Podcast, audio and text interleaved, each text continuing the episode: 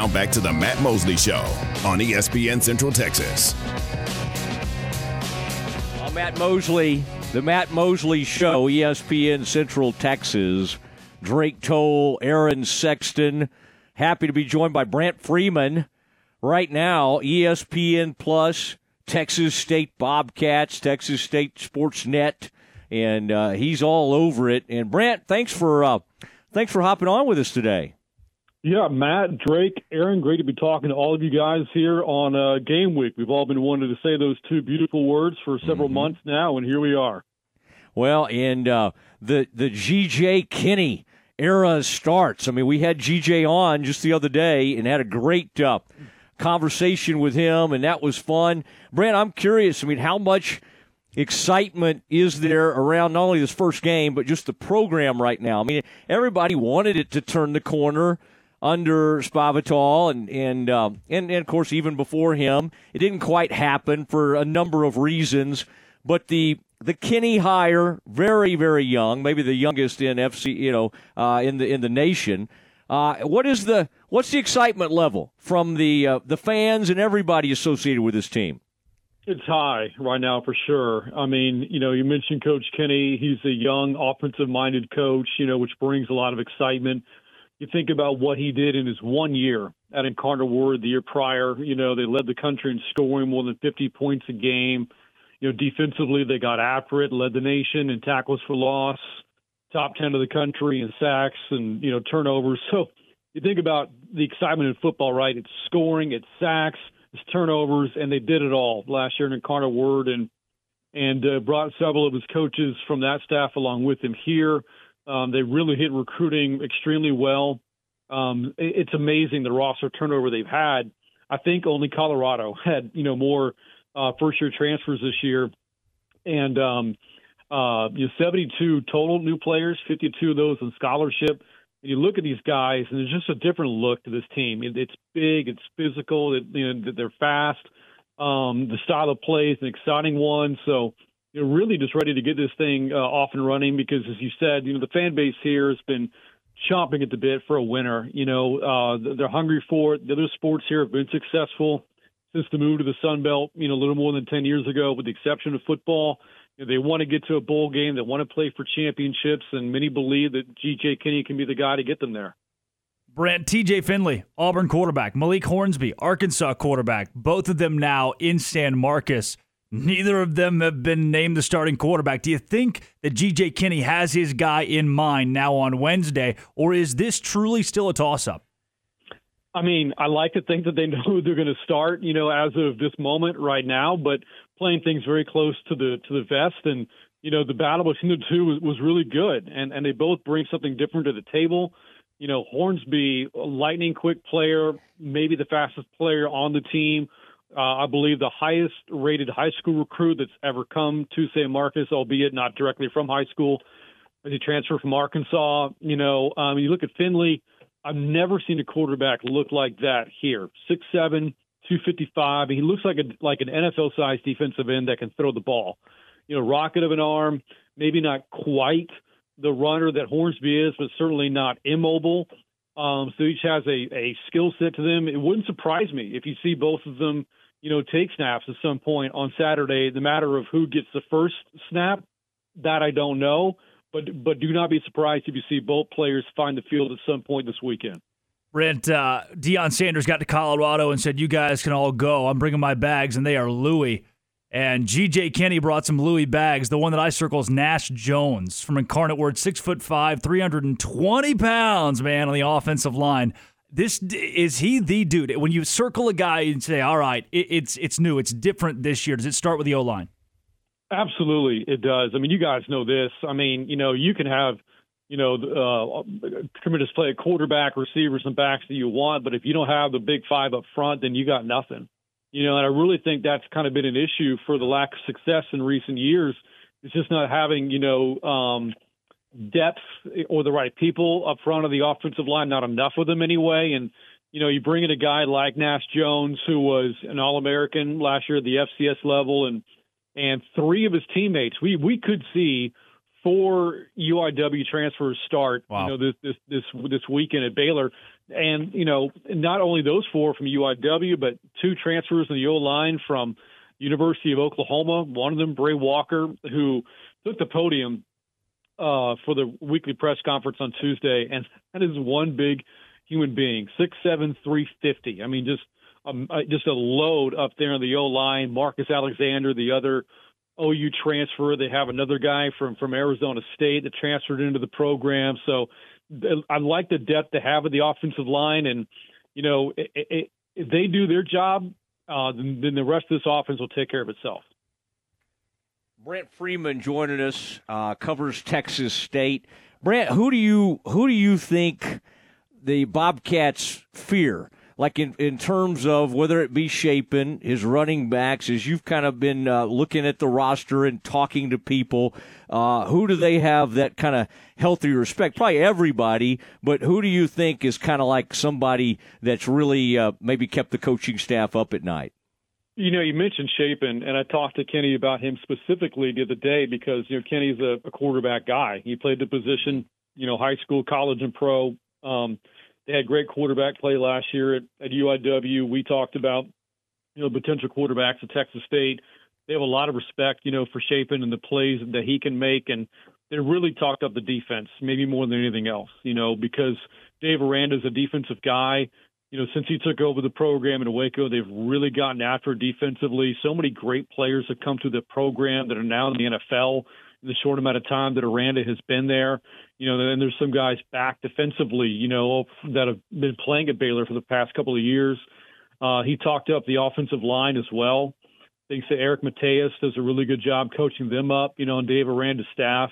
Eric Mateos was was here at Texas State for one season, you know, before he went to BYU wow. and then Baylor. So, I mean, there, there's a lot, you know, to, to be concerned with. You know, Baylor's a tremendous program under Dave Aranda, two years removed from a Big 12 title and Sugar Bowl championship, you know, and and um, so there, there's concerns on both sides of the football. But I'll tell you this: the thing they're looking forward to the most is finally hitting somebody other than themselves. So they're looking forward to you know clashing helmets with uh, the green and gold as opposed to the maroon and gold. And Brant, uh, everything that you have said, everything Coach Kinne said on this show has pointed this toward a matchup that could be a lot closer than Baylor fans are predicting. Obviously, they went 12 and 2 under Coach Kinne at Incarnate Word last year. do you feel you feel like this game, this this hype is warranted that Texas State could truly give Baylor a run for its money in Waco on Saturday? It's a great question, you know, guys. And the thing is, you know, with about with this team is that we we know nothing about them. Now, you yeah. could say that about anybody going into Week One, you know, especially with roster turnover being what it is these days in college football. But for this team, you know, it, I mean that that rings true maybe more so than others because of the complete overhaul with a complete completely new coaching staff. You know, there's not a quarterback on this roster that took a snap with the team a year ago. The offensive line is all new. You have a handful of new receivers, handful of new players up front defensively, and in the back end you know, defensively. And all we've seen is them go up against each other. I don't know what to expect necessarily. Now, the brand of football is great. The energy here is great. You know, how will these guys react when they when they you know walk into a stadium with forty five thousand plus in there? You know, and they never play with one another against an opponent. I think the first half is going to be really telling. You know, if they can handle the pressure playing on that kind of stage against the kind of physical football you know, Baylor wants to play on both sides. If they can withstand all that and be with you know and be in the game by halftime, that second half could be very interesting. Brad, I'm not sure if we've mentioned the word defense here. Obviously, Coach Kinne threw 81 touchdown passes at Tulsa and is an offensive guy. Now, defensively, what does Texas State have that Baylor should be scared of, or are we in for a shootout? So, you know, defensively, they've changed uh, schemes. You know, the last few years under Jake Spavital, his brother Zach, who was a defensive coordinator, three man front. We ran a 3 4, 3 3 5. They've switched now to a 4 2 5 under Jonathan Patke. And this team defensively loves to fly around the field, very aggressive style. I mentioned that, you know, a year ago, the, the, everybody got caught up in those offensive numbers, some of which you just rattled off you know, defensively, again, like they led the country last year in tackles for loss.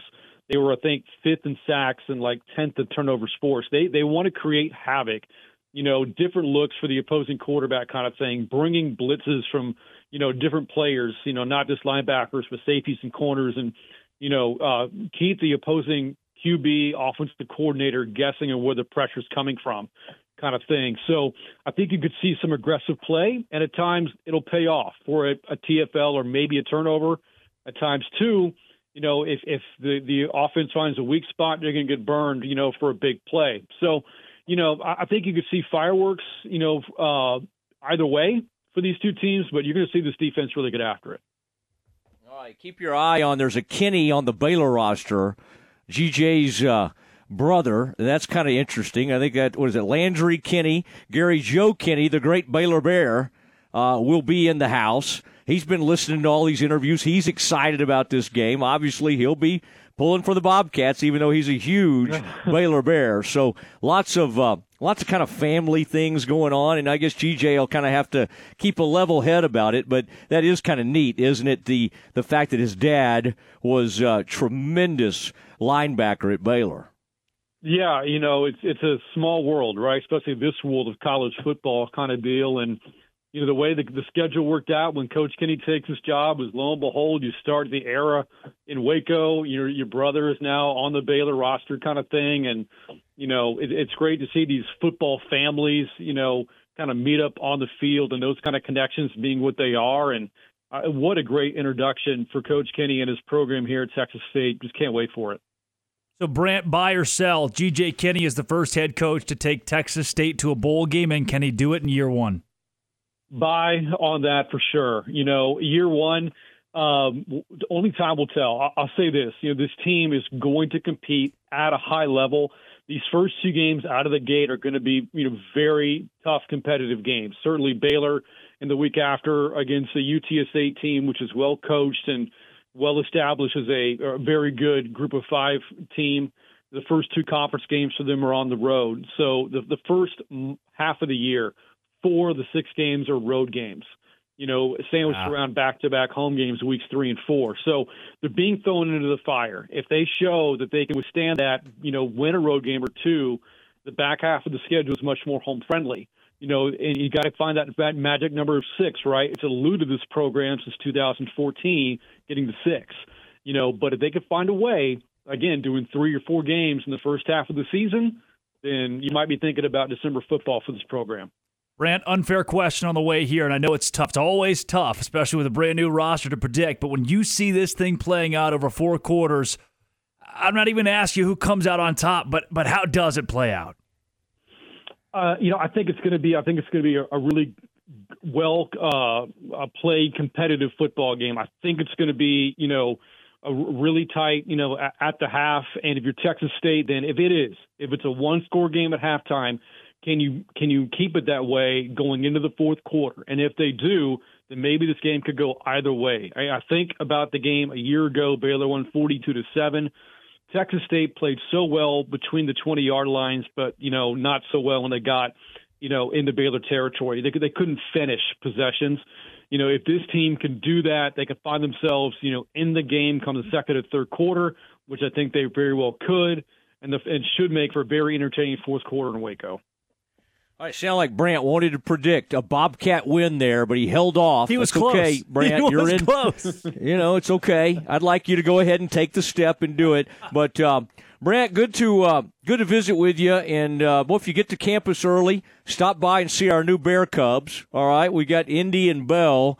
They're they're they're now uh, in the bear habitat, and uh, so that may be something you want to consider. Okay.